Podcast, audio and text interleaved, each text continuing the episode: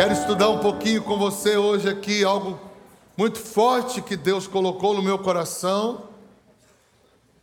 Verdade, eu tinha preparado uma palavra, mas ontem já era tarde da noite. Eu, eu fui impelido a ler um texto e aí comecei outra palavra. E Deus me levou a escrever e meditar nisto que vou compartilhar com os irmãos. Eu creio que será uma bênção. Amém? Amém? Hoje, a grande pergunta do homem é: como mudar o mundo? Como mudar o mundo? As universidades, as empresas, política, os governos, todos eles estão tentando mudar o mundo. o mundo não se muda com conhecimento humano. O mundo se muda é com a ação do Espírito Santo sobre o homem. O mundo está tentando, mas eu já aviso, eles não irão conseguir, não adianta fazer estudos climáticos, não adianta tentar fazer estudos financeiros para uma moeda única, não adianta se organizarem em grupos de países para fazerem é, é, é, companhias de, de, de, de associações para poder trazer a paz porque todas estas soluções para o mundo não provêm do conhecimento humano, mas provêm do mover do Espírito Santo agindo na vida dos filhos de Deus. Deixa eu lhe falar. Quer resolver os problemas do mundo? Não tente resolvê-los, porque eles são frutos daquilo que o homem faz. Você Muda o homem que você muda a causa, você muda o resultado. Estão querendo tratar os resultados sem tratar as fontes que os estabelecem. Por conta, preste atenção, todos os problemas do mundo são causados por conta do pecado no homem. Se há injustiça, não é porque temos problema com a segurança. Problema com a segurança existe, mas a injustiça chegou primeiro que a segurança. A injustiça chegou com o pecado agindo na vida do homem, fazendo com que ele pratique injustiça. Se há é, desigualdade social, não adianta buscarmos soluções em ideologias políticas. O desequilíbrio social é fruto da ganância, é fruto da ambição, é fruto da vaidade, é fruto da falta de compaixão do homem. Quer resolver o problema da injustiça social no planeta? Mude o homem, que ele mudará o que ele faz e como ele administra os seus recursos e como ele prioriza o próximo, e o mundo mudará nesse sentido estão tentando resolver pelas vias erradas, mas o mundo não tem culpa, porque ele não conhece o poder de Deus para a salvação de todo aquele que crê, para a transformação de todos, para a, ser usado como uma ferramenta de aniquilação do pecado. Você tira o pecado do homem, você soluciona o mundo. O mundo está sujeito ao homem. O homem está sujeito ao pecado, e o pecado que está no homem destrói o mundo. Simples assim, acabou o culto, podemos ir para casa. Não, eu vou explicar como isso funciona biblicamente.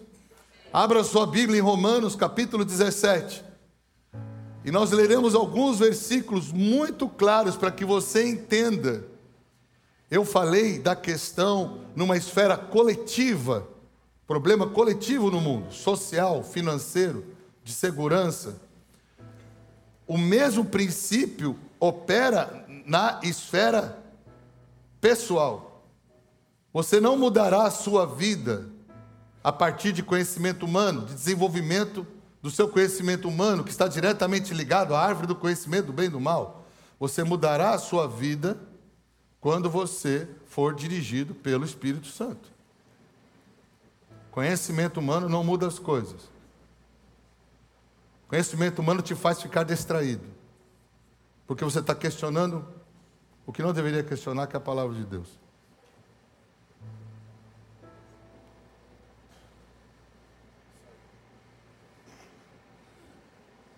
O homem tinha que ser solução.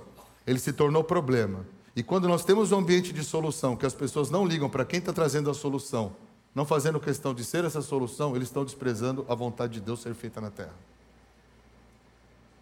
Então, se você veio para a igreja, preste atenção no culto e na palavra de Deus.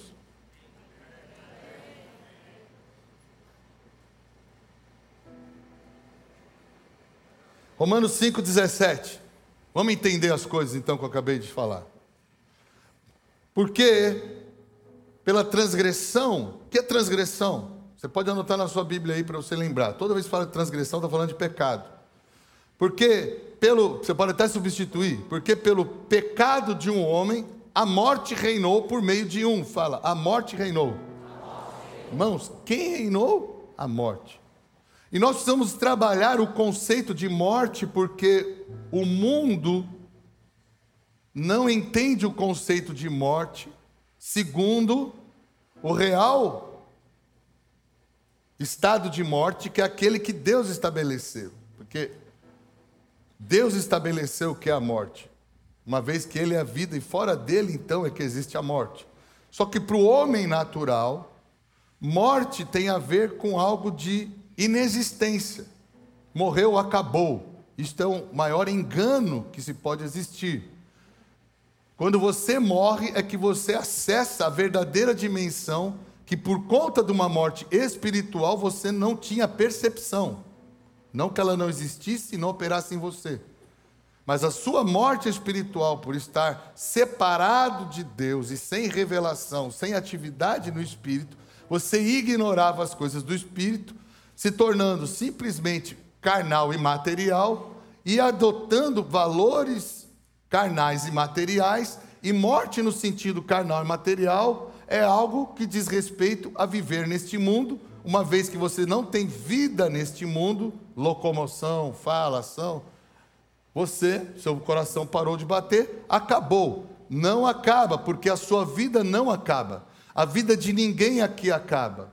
A vida ela é algo que nós temos para sempre. Só que ela só pode ser chamada de vida se estiver conectada a Deus. Se não estiver conectado para Deus, esta existência para sempre, que não pode ser confundida com vida para sempre, mas existência para sempre, passa a ser morte para sempre. Então, ou os homens estarão vivos para sempre, ou mortos para sempre. Depende do seu estado de espírito. Porque o homem é um espírito que possui uma alma e habita num corpo. Quando você sai do corpo, o seu espírito e a sua alma permanecem em vida, só que agora livres do corpo para a nova dimensão. E a vida segue dentro da nova dimensão.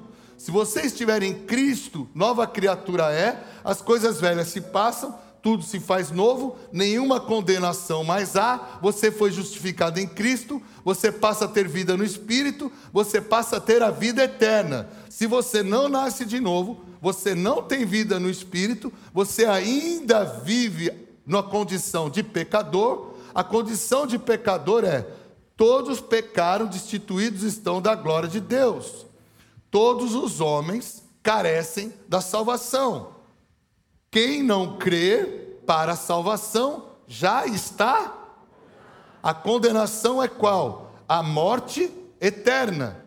Então, ou você é um homem ou uma mulher que se arrependeram dos seus pecados, receberam Cristo como Senhor e Salvador. No mundo espiritual, o seu pecado já não lhe pesa mais, porque Cristo morreu no seu lugar, a justificação encobre os seus pecados a partir do sangue de Jesus derramado. Você agora tem acesso a Deus e liberdade por conta do seu arrependimento e da obra redentora. Por um homem ter o pecado no mundo, por um homem chega a justificação.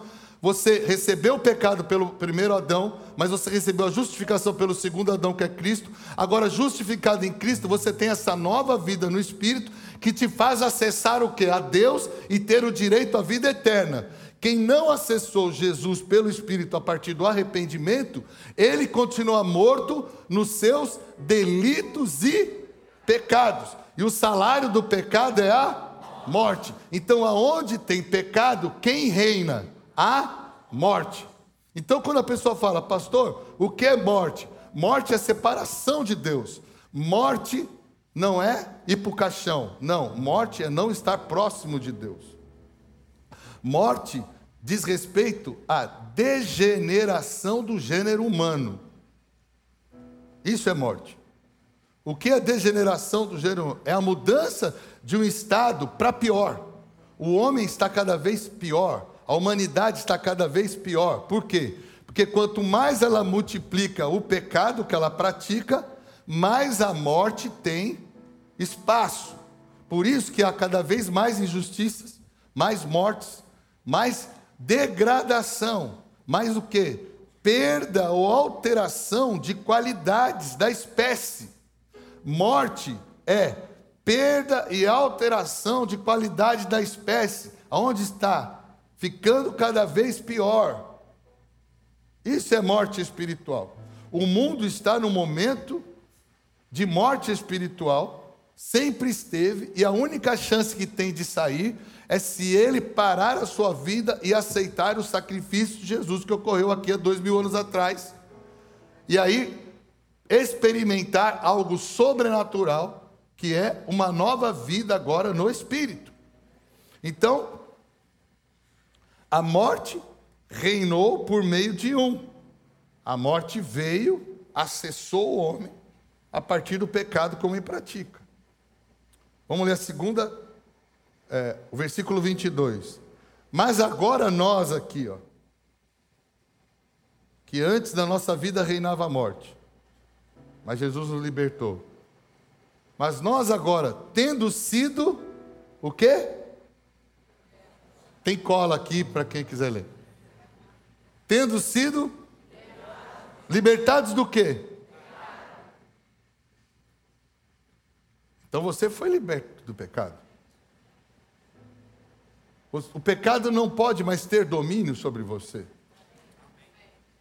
Se o pecado estiver tendo domínio na sua vida, se você não consegue largar as drogas, os vícios, a pornografia, o adultério, a mentira, a inveja, o pecado ainda está reinando nos seus membros. Eles não deveriam estar mais, se você é filho de Deus, e eu vou explicar isso daqui a pouco, porque Jesus te libertou da lei do pecado sobre você. Mas muitos ainda não entenderam que eles são livres e que eles podem agora simplesmente dizer não ao pecado, porque Cristo já venceu o pecado e já venceu a morte, para que ele não seja escravo do pecado e quem não é mais escravo do pecado não experimenta a morte. Em outras palavras, não experimenta a separação de Deus nem degradação da sua vida. Então vamos lá. Mas agora, tendo sido libertados do pecado e tendo-vos tornado servos de Deus, Cadê os servos de Deus aqui?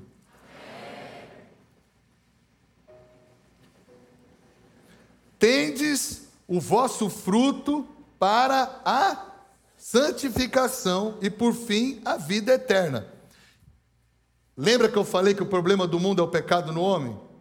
Quando você estava no pecado, o seu fruto era pecado e pecado gera a morte. Quando agora você está em Cristo, o seu fruto é para a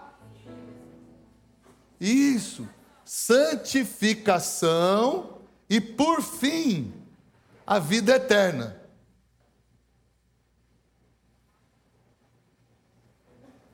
Eu tenho frutos que são o quê?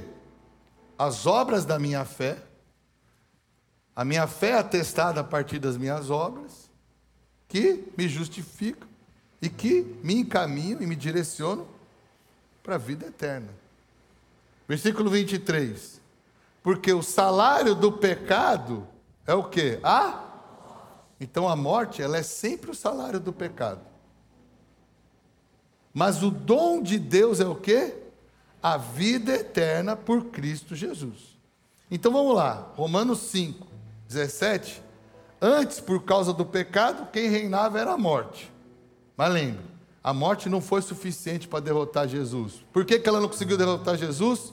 Porque o que, que vem antes da morte? O. E Jesus venceu o. Por consequência, ele venceu a. Vocês estão craques, já aprenderam. Pode dar aula. Vencendo o pecado e a morte, ele conquistou o direito agora de ser o único. Como o pecado entrou por um homem, Deus falou: Eu vou aceitar a justiça por um homem, a justificação por um homem. Falou: Todos pecaram, destituídos estão da glória de Deus. O pecado já era morte, todos nós pecamos, mas o pecado entrou em todo mundo, todo mundo chegou aqui quando descobriu. A Bíblia diz: Quem pecado me gerou a minha mãe. Fui gerado em pecado. Todo mundo aqui já nasceu pecador. Não tinha como correr disso. Não tinha como correr disso. O dia que você entendeu que Cristo morreu por você, você não mais precisa viver debaixo disso. Olha o que eu vou falar. Qualquer pessoa nessa planeta é escravo do pecado depois da obra da cruz, não porque ela precisa ser, mas porque ela ainda não escolheu ser livre. Porque Jesus venceu o pecado e a morte. Irmãos, isso é uma quebra de paradigma absurda. As pessoas pensam que elas não têm como ser libertas. Não, elas podem ser libertas a hora que elas quiserem. Basta elas se arrependerem dos seus pecados, receber Jesus como seu Salvador que eles serão justificados, receberão o Espírito, terão agora comunhão com Deus.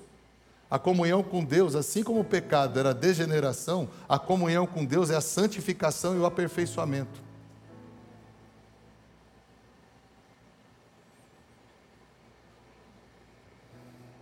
Então Jesus venceu a morte, porque ele já tinha vencido o pecado. E ele conquistou algo que abriu para nós a condição de agora também conquistarmos. Lá em Apocalipse 1,18, ele fala: Eis que estou vivo para sempre e tenho as chaves do inferno e da morte. A gente pensa que o inferno é poderoso, a gente pensa que a morte é poderosa. Não, eles só estão reinando e operando nesse mundo porque a igreja que tem autoridade para resolver o problema está inoperante. O diabo parece que é. Jesus acabou com ele. Mas se os filhos de Deus não tomarem a posição certa, desnecessariamente eles continuarão fazendo o que estão fazendo.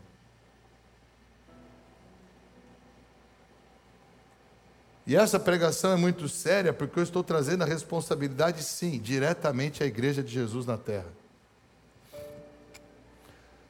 Jesus tem toda a autoridade sobre o pecado e a morte. Ele conquistou isso e pela graça agora eu e você temos condições de vencer o pecado e a morte na nossa vida. Alguém aqui tem dúvida disso? Eu não tenho dúvida. Agora, você é melhor do que o cara que está lá fora? Não. Qual a diferença entre você e ele?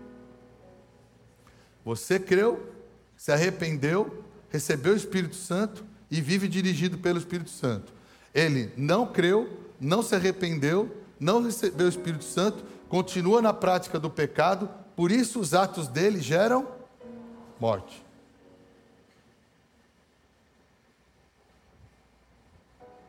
E eu vou complicar mais ainda a sua vida. Como é verão de crer se não há quem pregue?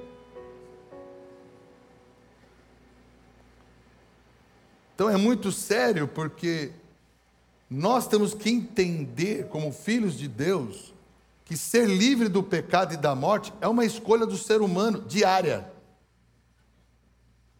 Você pode dizer comigo, diária? É você acordar de manhã e falar: serei de Deus mais um dia. Lá em Romanos capítulo 6, daqui a pouco a gente volta para o 5.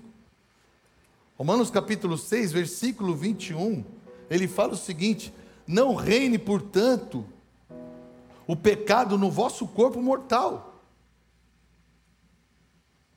Não é assim. O pecado reina. Não. Ele não não deixa ele reinar. Antes de Jesus, você era escravo do pecado. Em Jesus, o pecado tem que se submeter a você.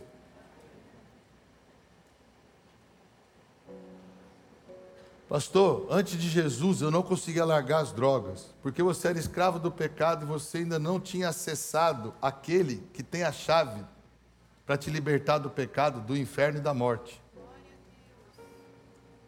Mas se você for a Ele, Ele imediatamente, com a sua confissão de pecados, Ele te liberta do pecado, do inferno e da morte. Eu conheço dezenas de testemunhos de pessoas que no dia que queiram em Cristo Jesus pararam com as drogas, pararam com a prostituição, pararam com a mentira, pararam com o roubo, pararam com, com, com depressão.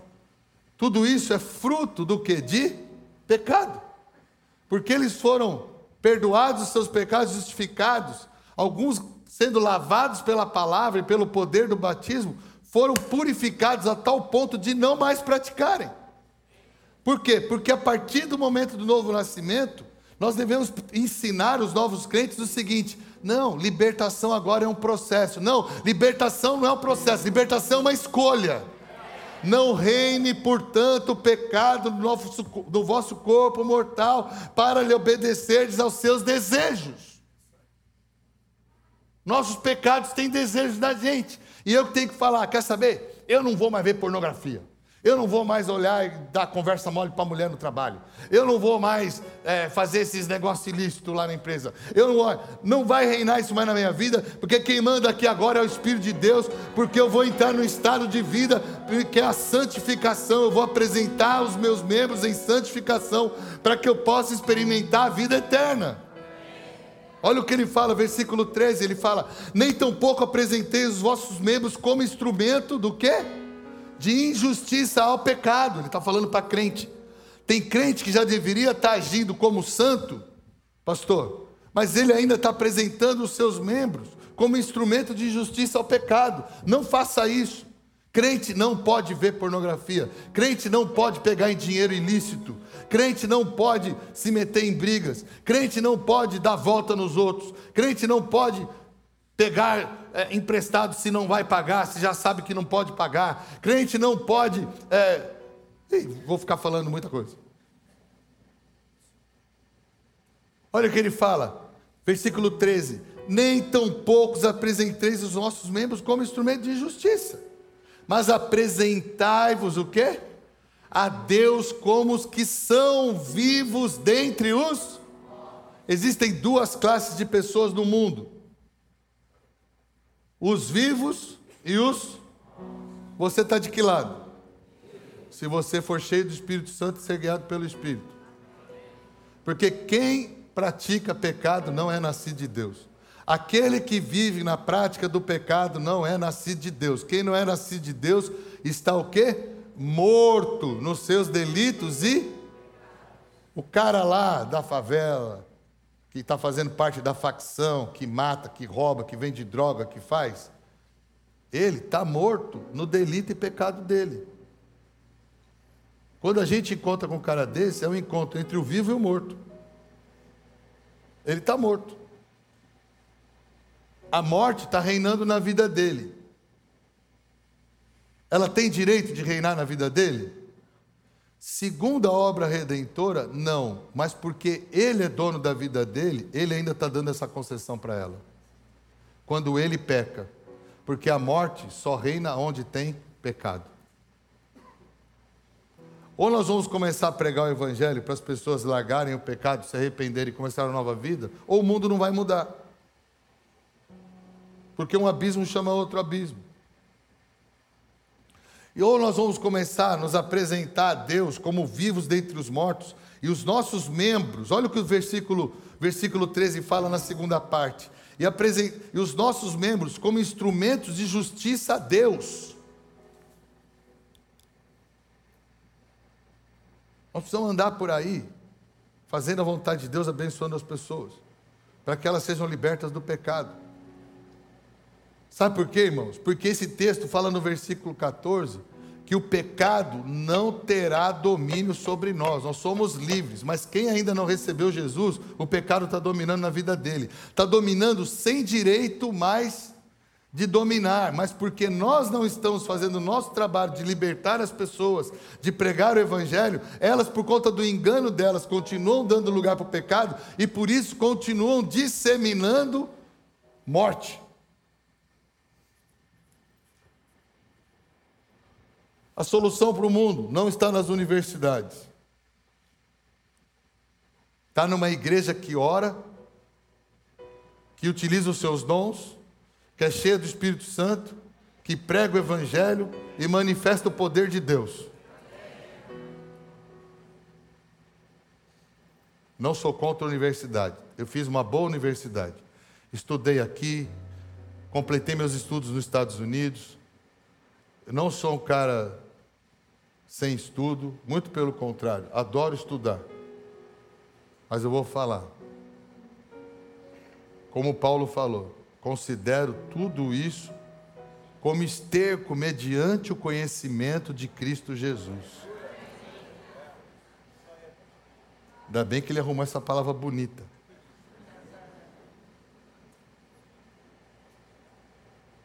Porque não é o nosso conhecimento humano que vai mudar esse mundo, mas é o poder de Deus para a transformação de todo aquele que crê. É o poder de Deus para mudar a vida de todo que crê. Olha que Romanos 5, vamos voltar para Romanos 5, 17. Segunda parte do versículo, olha o que ele fala. A primeira parte que nós já estudamos aqui está falando que a morte reinava através do pecado. Mas isso para nós passou.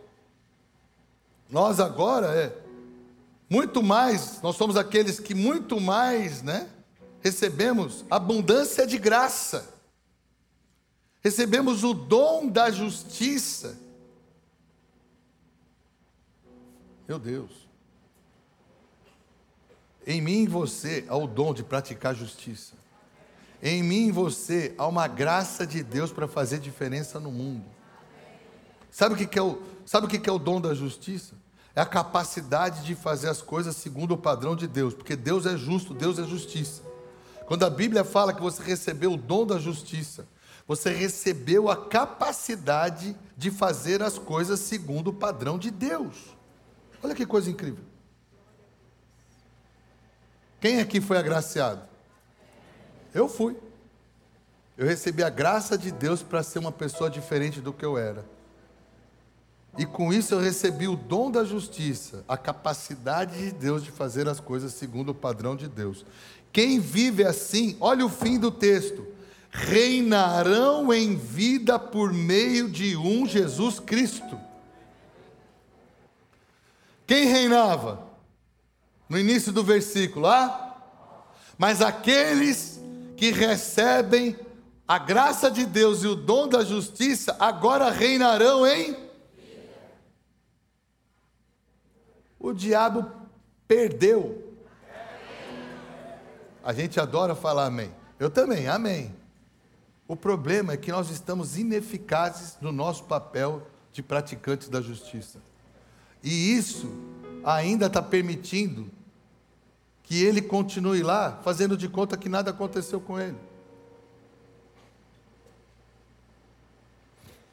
Enquanto a igreja não se levantar em oração, em poder, na pregação do Evangelho, em, em criar ambientes que Deus venha com a sua presença, gerando atmosfera de avivamento, o diabo, agora, porque é folgado, antes é porque o homem deu direito e o problema do pecado não tinha sido resolvido, o pecado estava dominando. Não. Agora o diabo está fazendo porque ele é folgado. Porque quem tinha que tomar autoridade, que é o corpo de Cristo, não está tomando.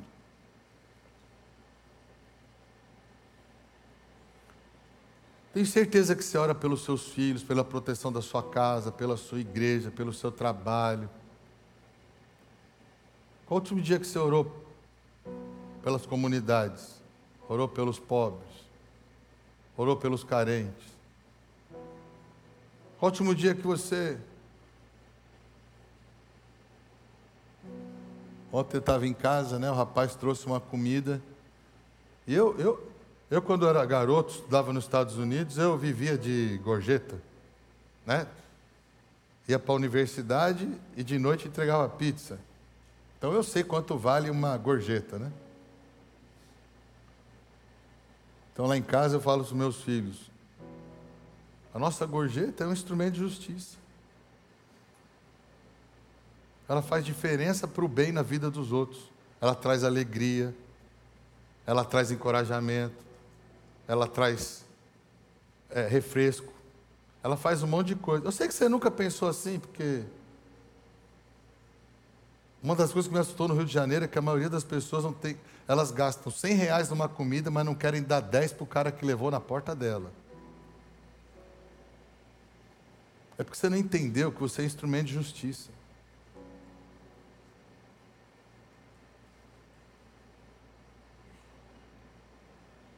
Estava tão feliz que estavam todos os meus pastores de governo lá, a gente almoçando para preparar a aula de ontem em casa. O rapaz chegou lá com a moto dele cheia. Aí eu dei um, uma boa gorjeta para ele. Quando ele pegou o dinheiro, ele olhou para mim e falou: Agora o senhor fortaleceu.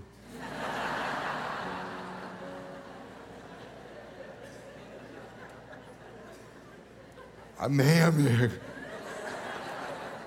Estamos na paz. Sabe um fortaleceu que eu falei, uh, anjo, fiquei esperto com a espada desembanhada. A gente não está entendendo o nosso papel, irmão. A igreja não entendeu como que se reina em vida. Infelizmente a igreja está achando que reinar em vida é ter bens, é competir com o mundo, com a quantidade de bens que se tem, com a quantidade de títulos que se tem. Reinar em vida não tem a ver com condição financeira. Reinar em vida não tem a ver com a aprovação dos homens. Jesus não teve aprovação dos homens, Jesus não teve bens, Jesus, Jesus não tinha condição financeira, diz que ele não tinha um travesseiro para recostar a cabeça. Ele era desprezado dos homens dessa terra, incompreendido, foi perseguido e maltratado. Alguém reinou em vida mais do que ele? Porque Pastor, o que é reinar em vida, pastor? Poxa, sabe o que é reinar em vida, irmão? É vencer o pecado. É o cara mais rico lá, que não resiste e traz sua esposa com prostitutas, e você, o pobre, que as mulheres vêm de graça, e você fala: Não, eu vou amar minha esposa. Reinar em vida é isso, bicho. É poder e não querer. Porque eu escolhi a quem vou agradar e quem serei. Eu não sou mais escravo do pecado, eu fui liberto do pecado. Reinar em vida é falar: eu podia ganhar mais, mas não vou ganhar mais, porque se é dessa forma, eu estou fora. Reinar em vida não é só vencer o pecado, é vencer o pecado na nossa geração. Porque a igreja tem uma parte só do entendimento das coisas. Acha que reinar em vida é, eu era pobre, agora tenho dinheiro, eu falava palavrão, não falo mais, meu casamento estava uma droga, agora não está mais. Reinar em vida tem a ver sim com essa transformação em aspecto pessoal de vida, mas muito mais do que isso, reinar em vida tem a ver com uma transformação de toda a sociedade à minha volta, por conta da influência que eu recebi, que agora ela gera também influência no ambiente em que eu vivo, porque não é mais eu quem vivo, mas é Cristo que vive em mim, e quando Cristo vive em mim, é acessada todas as áreas da minha vida, principalmente a do meu próximo, porque o verdadeiro evangelho é aquele que ama a Deus acima de todas as coisas e o próximo como a si mesmo. Não há reinar em vida quando não bota Deus em primeiro lugar, nem o próximo e só você mesmo. A palavra de Deus diz claramente em 1 João capítulo 3, versículo 8, na segunda parte do versículo, diz que para isso foi manifesto o Filho de Deus, para que ele pudesse destruir as obras do diabo. Você é filho de Deus. Você não foi manifesto como filho de Deus na terra só para ter um emprego melhor. Não tem como não ter um emprego melhor. Você está se tornando um cidadão melhor, uma pessoa mais responsável, mais diligente, mais comprometida, mais séria, escolhendo melhores amizades. Não tem como não ter emprego melhor. Não tem como não ganhar um pouco mais de dinheiro. Não tem como se tornar uma pessoa mais distinta. Por favor, não confunda vida natural aprimorada por transformação de caráter com o reino de Deus e manifestação de caráter de Cristo. Não confunda. Filho de Deus não está preocupado com as coisas naturais, elas serão naturalmente consequência. Filho de Deus está preocupado em fazer a vontade de Deus, e a vontade de Deus é que a gente se levanta e desfaça as obras do diabo e que a gente comece a consertar esse mundo. Filho de Deus se manifestou para desfazer as obras do diabo. Jesus, lá em Apocalipse 1, 18, ele fala algo. Ele fala, a gente leu agora há pouco, que a ele foi dada as chaves da morte e do inferno. Irmão, nós precisamos entender que quando Jesus recebeu a chave, chave fala de autoridade. Jesus tem autoridade. A quem Deus deu autoridade? A A quem deu, deu autoridade? A Jesus. Autoridade aonde? Mateus capítulo 28, Jesus fala, no versículo 18 de 28, coloca aqui para mim. Jesus veio e falou para eles: Foi-me dado todo o poder no céu e na terra. 19. Portanto, ide ganhar dinheiro, ide e arruma uma boa faculdade, ide e muda de casa. Isso vai acontecer, irmão, você tem que crer. Porque a Bíblia fala que para os filhos de Deus, tudo que eles botam a mão prospera. A Bíblia fala que para o filho de Deus, ele não pegaria emprestado, mas teria o bastante para emprestar. Vocês estão confundindo os frutos de um estilo de vida de Deus com a vida de Deus. Porque frutos é resultado. Eu não me preocupo com o que eu vou comer, com o que eu vou beber, com o que eu vou ter. Eu me preocupo em fazer a vontade de Deus. Buscar em primeiro lugar o reino de Deus e a sua justiça, e todas as demais coisas vos serão. Então não preciso me preocupar com elas se eu estiver me preocupando em fazer a vontade de Deus se eu estiver me preocupando em andar debaixo deste poder de Jesus que ele tem no céu e na terra, e que tem deste poder, o que ele mandou fazer? Ide, ensinai a todas as nações, batizando-os em nome do Pai, do Filho e do Espírito Santo. Não é isso? Ensinando-as a observar todas as coisas que eu já te tenho ensinado e eis que eu, olha a promessa agora. E eis que eu estarei convosco para sempre, até o fim do mundo. Amém? Amém. Você crê nisso?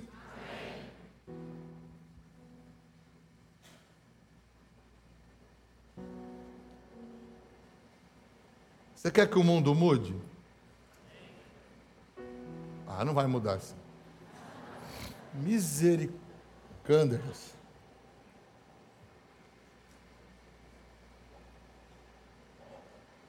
Já pesou a responsabilidade, né? É muito sério, mas a mudança do mundo depende de nós. Porque Ele que tem todo o poder, delegou a nós o trabalho de trazer o céu para a terra.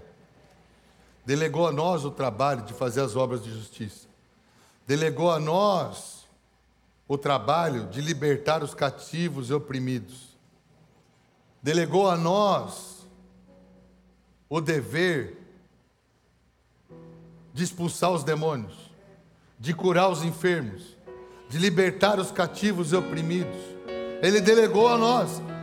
Irmãos, ouça. Jesus fez a parte dele. Preste atenção no que eu vou lhe dizer. Deixa eu descer aqui. Ficar mais pertinho.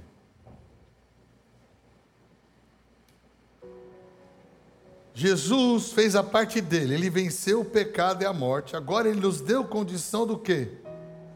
De fazermos escolhas tais como ele fazia e fazermos obras tais como ele fazia. Jesus chegou ao ponto de dizer, sabe o quê? Vocês farão obras até maiores do que a que eu fiz. Cadê isso? Quando a igreja não entende o seu papel de igreja e não entende o que é ser espiritual, e ela não começa a reinar em vida, a nossa vida vai mudar muito pouco e o mundo vai piorar. Porque a nossa ineficiência na pregação e na libertação das pessoas faz com que o pecado se multiplique. O pecado se multiplica, a morte multiplica. A morte multiplica, a desgraça multiplica. E o mundo fica cada vez pior. E você vai cada vez ter mais trabalho, até para você que é crente, ter uma vida melhor nesse mundo que só piora.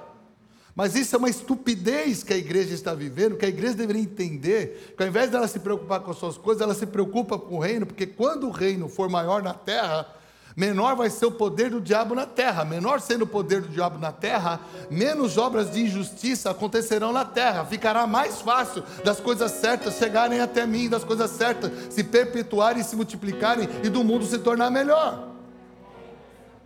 Mas a igreja não está entendendo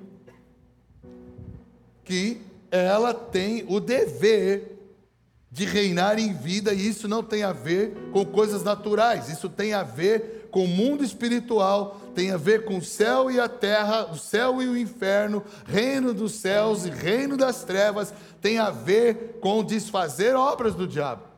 A partir da nossa vida, onde nós começamos já falando, não ao pecado.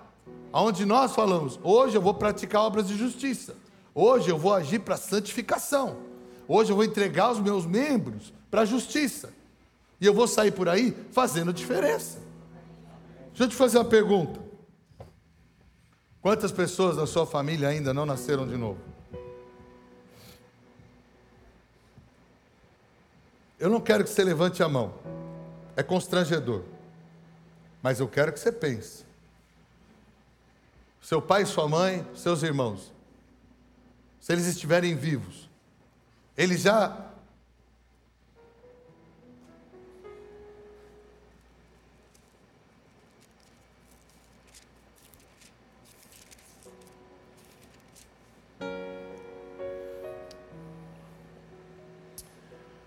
Deus não enviou o seu Filho ao mundo para condenar o mundo, mas para que o mundo possa ser salvo através dele.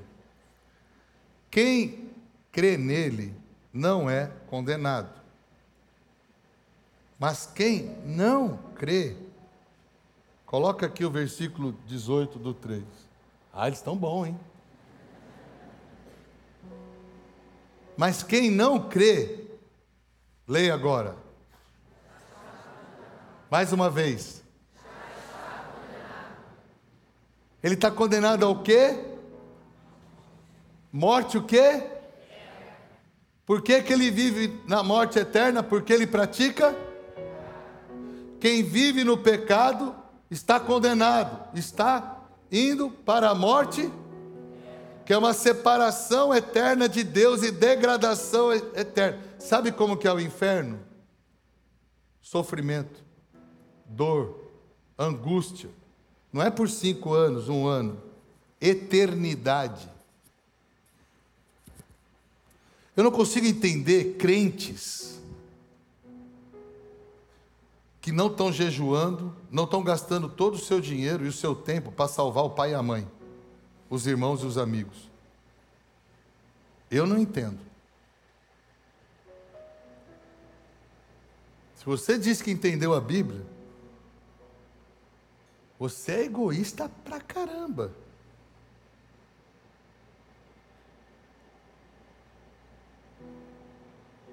Porque você está mais preocupado em orar para dar certo aquele business, para ampliar sua lojinha, para trocar de carro, para fazer aquela amizade, do que pegar teu pai e tua mãe, que vai ter demônio para a eternidade inteira espetando eles. Diz que no inferno as, as feridas brotarão nas pessoas e ficarão consumindo, ficarão mordendo a carne delas, mas não se consumirão, elas sofrerão agonia. Espíritos atormentadores farão mal às pessoas, elas estarão no lugar que tem fogo e cheiro de enxofre, um lago de fogo ardente. E você, crente, que tem autoridade sobre o pecado, sobre a morte, sobre o diabo, vem para a igreja querendo curso de liderança. Como liderar sua empresa? Como fazer agenda pessoal para sobrar tempo para estudar?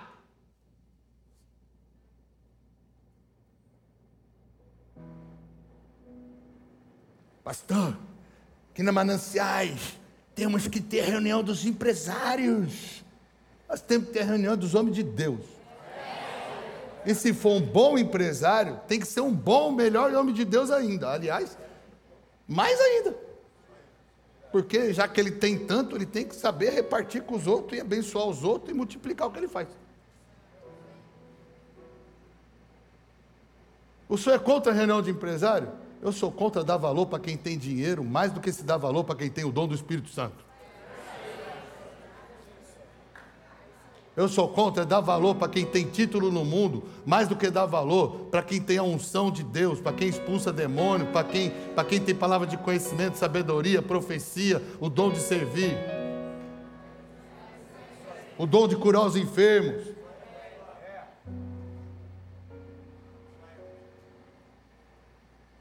Porque nós estamos implantando é o reino dos céus na terra. Não é essa essa coisa que virou a igreja.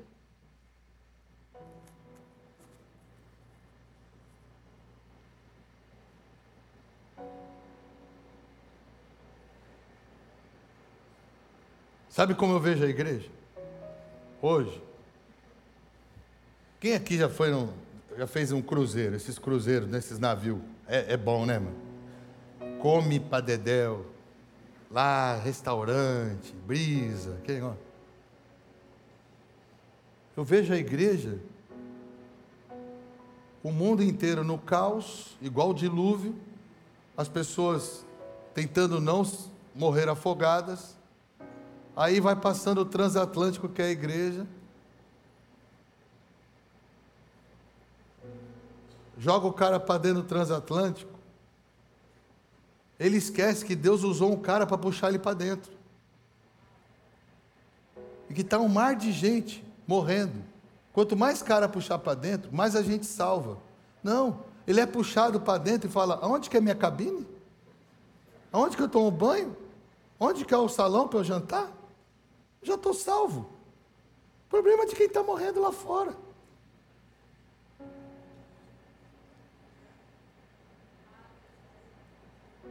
Você esqueceu que Deus colocou um crente no teu caminho para te salvar um dia, bicho? Você esqueceu que pessoas pagaram um preço para te atrair para o Evangelho? E você, agora, está marcando, só se preocupa em marcar no restaurante, do capitão. Vou ver se eu consigo jantar com o pastor. Vou contar com o pastor essa semana para tomar um café com ele. Eu tô, eu tô Clarks no transatlântico. Deixa o dono do transatlântico chegar para cobrar o que você fez. Deixa ele chegar para cobrar. Sabe o que a Bíblia fala? Você você vai dar conta do sangue do seu amigo, bicho. Teu amigo lá da escola. Tu não fala de Jesus para ele? Você vai dar sangue, vai dando conta do sangue dele. Se ele morrer, vou para o inferno, sofrer a vida toda. Está na tua conta. Na conta de Jesus não está. Jesus morreu pelo mundo. Mas quem não crê, mas o que a Bíblia diz sobre isso? Como haverão de crer se não há quem pregue? Quem é que tem que pregar? Jesus? Não. O próximo. Porque é amar a Deus e amar o. Não liga. Está morrendo. Ah, não para de beber. É um beberrão. É, ele é um beberrão. Ele ainda é escravo do pecado. Liberto é você. Quem tem autoridade sobre o pecado? Você. Mas você. Ah, já falei para ele ir na igreja? Deixa eu te falar o que é a igreja, bicho. Tá bonita hoje. Trabalha aqui com a gente, é uma benção. Deixa eu te falar o que é a igreja. Quando dois ou três estiverem reunidos em torno do meu nome, ali eu estou. A igreja é o corpo de Cristo. Ah, eu já chamei para vir na igreja, não vem na igreja. Se ele não vem na igreja, a igreja vai até ele. Amém. Chama dois irmãos aí, vai atrás do cara. Vai atrás dela, vai lá.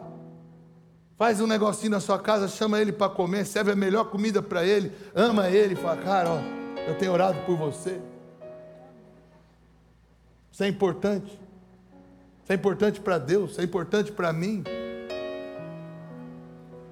Sabia que o pecado vai te dar a morte eterna? A igreja tem que ir até Ele. Nós temos que pregar, ir até as pessoas. Porque a gente tem que desfazer a obra do diabo na vida delas, porque a autoridade foi dada a nós. Ele recebeu a autoridade e nos deu essa autoridade. Ele falou: ide e pregar o evangelho a toda criatura. Ah, pastor, o senhor não sabe. Meu irmão, é um endemoniado, pastor. Você não sabe. Ah, não sei.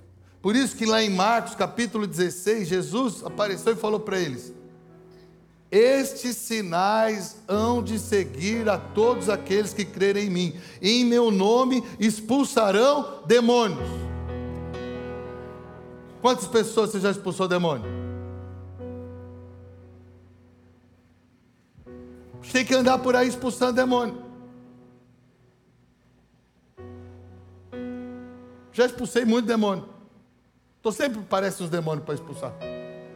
Ah, mas o seu pastor. Não tem a ver com o meu título. Tem a ver com o Espírito que está com você e com a missão que você tem. E o Espírito é o mesmo, é o mesmo Espírito que opera tudo em todos. E a missão é a mesma para todos. A missão não tem a ver com a placa da igreja, nem com esse quadrado, nem com esse salão. A missão tem a ver com você e o seu próximo.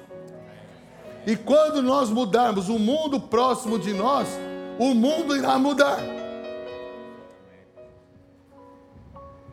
Né, paizinho? Meu pai está ali, ó. Não é mole, não. Essa semana nós ficamos conversando até de madrugada, porque ele estava falando de Jesus para o rapaz do Uber que levou ele na diálise dele. E ele chorando, falando: ele precisa de Jesus, meu filho. Quem precisa mais de Jesus? O que está na diálise ou o que está dirigindo o Uber? Vou te falar. O que está na diálise, se já tiver Jesus, ele já passou da morte para a vida. Ele não está nem aí. Quer saber? A morte vira lucro. Mas o Uber, que pode ter 20 anos de idade, se não tiver Jesus, ele bater esse Uber daqui a pouco, ele vai bater palma para o diabo o resto da vida. E você que sentou no Uber não quis falar de Jesus, porque estava olhando o seu Instagram, você é responsável. Pastor, não mete essa na minha conta. E se Jesus dissesse isso a nosso respeito?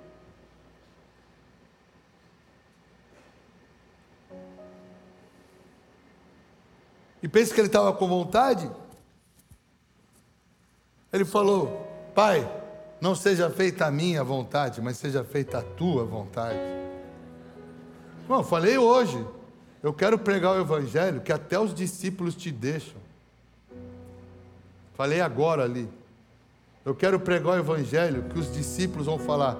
Vários dos teus discípulos estão te deixando dizendo que é duro o teu discurso.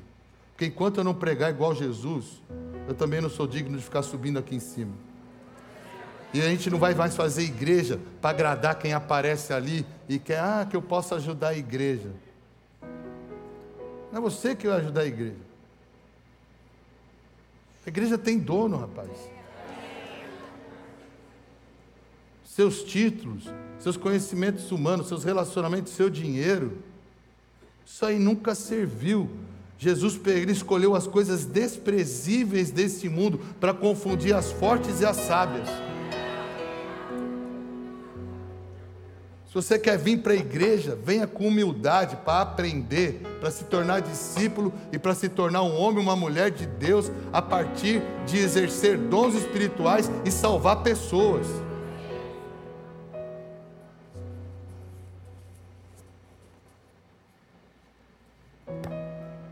Vou parar na metade. Já deu para entender?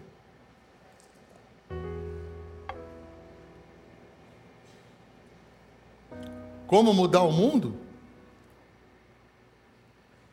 A hora que Jesus se manifestar no mundo. Ele é a cabeça, nós somos o corpo dele. Ele era um.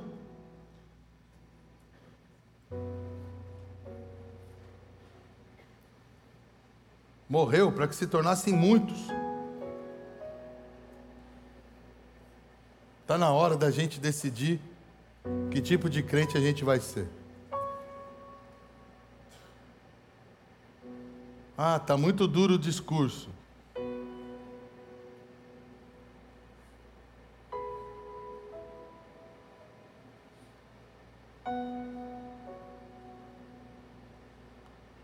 Já deu para ver que você não ama seus parentes, não ama seus amigos. Já deu para ver que você Terrível coisa é o que pode fazer e não faz. Não tem ser pior. Não tem ser pior. É a história do rico. Ah, deixa eu voltar lá. Deixa eu voltar lá e, e pregar para os meus amigos, para que eles não venham parar onde eu parei. Peraí, peraí, peraí, peraí. Agora é tarde. E outros, seus amigos, tem lá a lei e os profetas, eles têm que se virar com o que já está lá. E você é com seus problemas. Se vira aí com seus problemas agora. Fica claro que aquele cara teve opção. Porque Deus não é injusto. É lógico que tem pessoas lá que, no mundo que teve, tiveram opção, têm opção, mas amaram mais as trevas do que a luz? Existe esses também, mas eu te garanto, a maioria, a luz ainda não brilhou para eles. Porque quem é a luz do mundo? Quem é a luz do mundo? Não é Jesus. Irmão.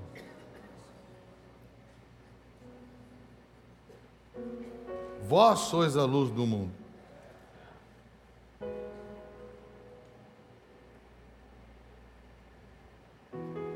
Ele é o caminho, ele é a verdade, ele é a vida. Nós vamos lá iluminar para eles conhecerem o caminho, conhecerem a verdade, conhecerem a vida. Mas a gente precisa ser essa luz aí, nós precisamos fazer essa diferença. Vou terminar com a seguinte pergunta. Para te moer mesmo. Eu quero que tu vá para casa chateado. Eu quero que tu vá para casa, olhar para tua mulher e falar, pô, não estou afim de almoçar, cara. Eu não salvei ninguém. Eu não batizei ninguém. Nossos pais estão tá todo mundo indo para o inferno e nós estamos brincando de igreja, bicho. Quero atrapalhar teu almoço, irmão.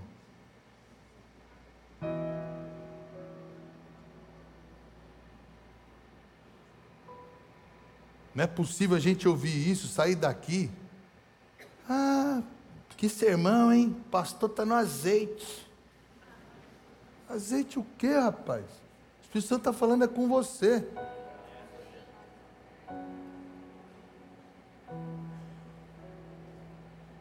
Eu? Eu estou frito com esse negócio na internet. Tem de nego aí, essa semana, vários meteram o pau em mim.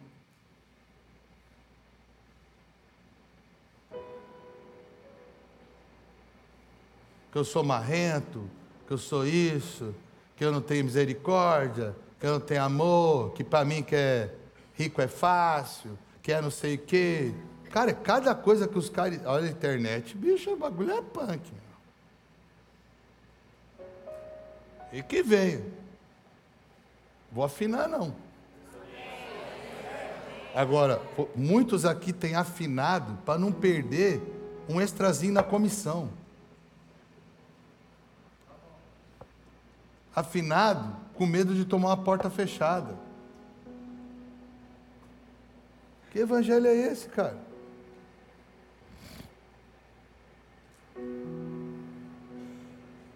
Cara, é muita loucura pensar que dos apóstolos, só João não foi martirizado.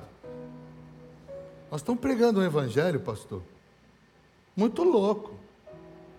O Evangelho da vida perfeita até o fim, quando todos os, todas as referências que os apóstolos e Paulo e os discípulos de Paulo, todos eles foram dizimados da terra porque o povo ficou com raiva deles, porque eles faziam a diferença.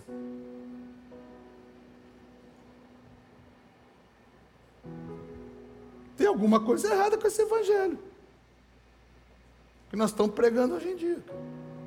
Por isso que ele não salva mais ninguém. Quantas pedrinhas tem na tua coroa?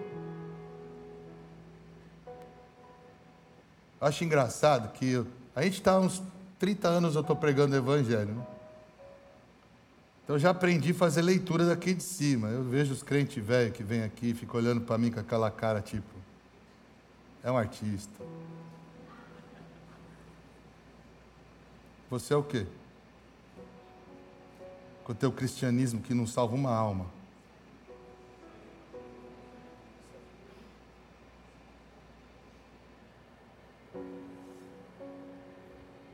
É à toa que Jesus nunca ligou para o pecador, só para o fariseu.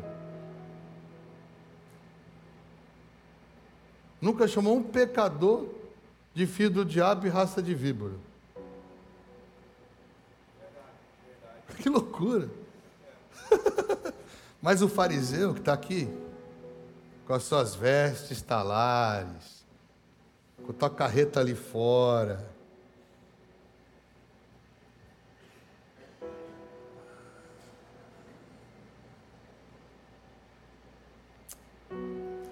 se acha?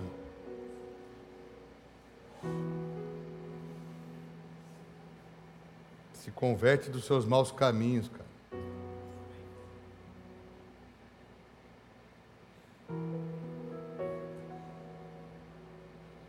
Se já me perguntaram, pastor, por que, que o senhor tem apertado tanto todo mundo que tem grana, essas coisas? Eu falei, sabe por quê? Porque nós temos que combater mamon de todo jeito.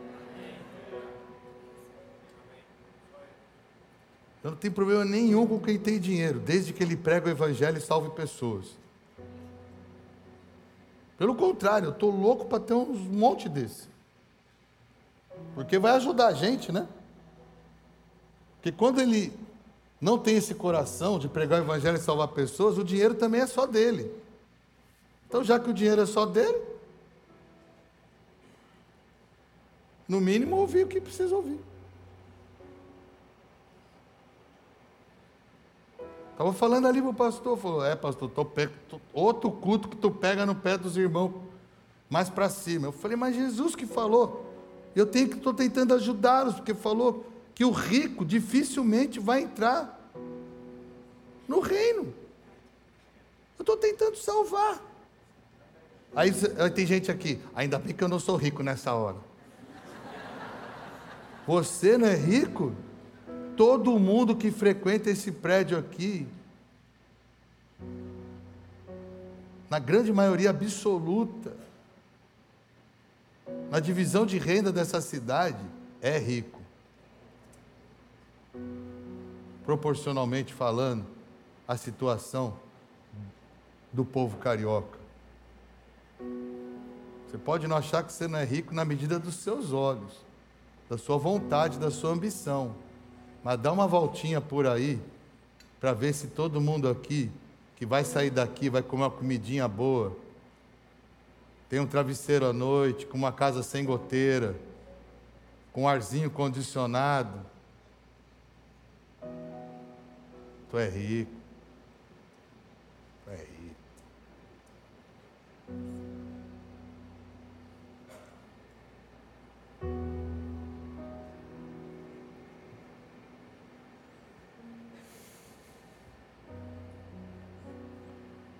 Falar uma coisa, irmãos. Eu amo muito essa igreja. Eu sofri para preparar esse culto, porque ontem era duas e pouco da manhã, eu estava sentado na minha sala, pedindo a Deus, deixa eu pregar outra coisa. Senhor, deixa eu pregar outra coisa. Ele falou,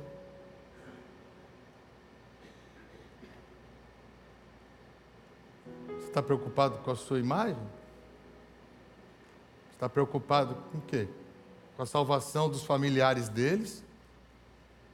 Ou está preocupado com a opinião deles a seu respeito?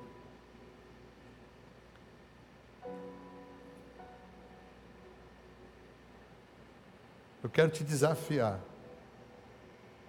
a ir para sua casa com a sua família e escolher três nomes para nos próximos seis meses você salvar.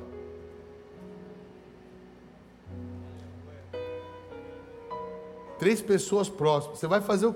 Mano, tu vai gastar dinheiro, tu vai gastar tempo, tu vai gastar saliva, tu vai gastar agenda, mas você vai ganhar alguém para Jesus.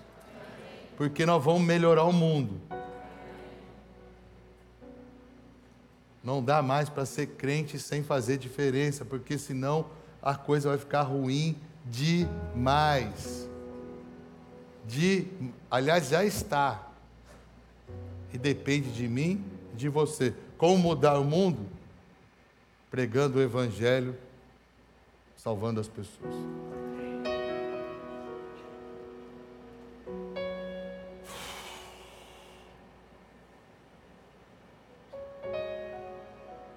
Eu fico cansado. Orem por mim. Eu amo, eu amo, eu amo vocês. É muito potencial parado aqui dentro. Tem homens e mulheres aqui dentro que já podiam ser pastores, obreiros, discipuladores, evangelistas, mestres.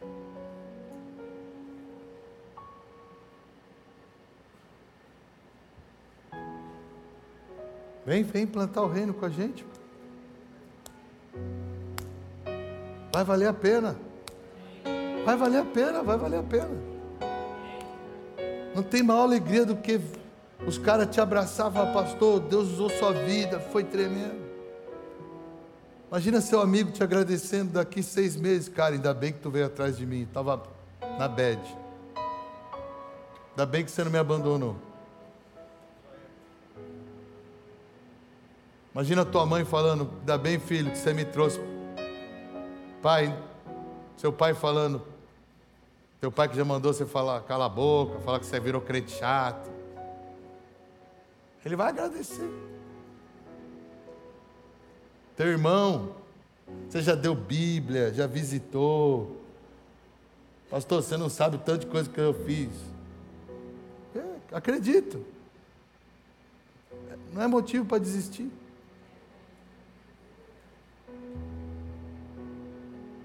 E teu amigo? Que ficou tão endemoniado que você não anda mais com ele. Você está certo, você não deve andar com ele, mas não pode abandoná-lo.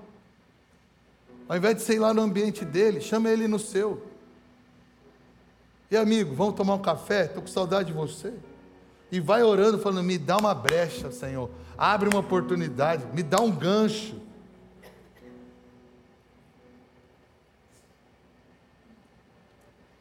Deus quer te usar. Deus quer que nós mudemos o mundo. Amém? Vamos refrescar um pouco a alma? Tira aqui.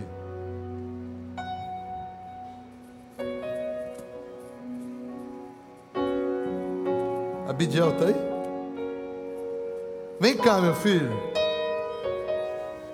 Ontem, essa palavra estava me fazendo muita pressão.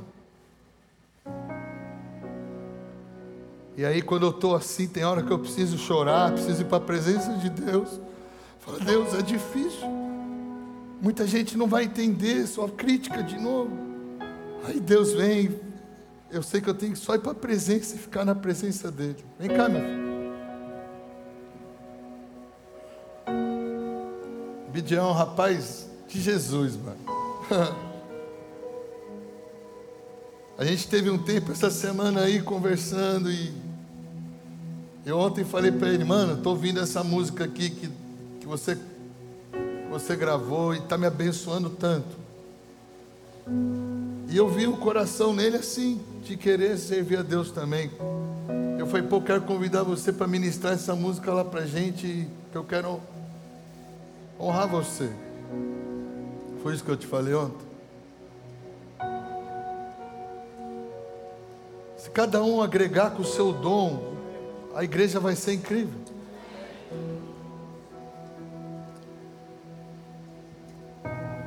Tem hora que a gente só precisa adorar. Tem hora que a gente só precisa acreditar que vai ser diferente e que vale a pena. Amém? Fica de pé, feche seus olhos. Vamos adorar.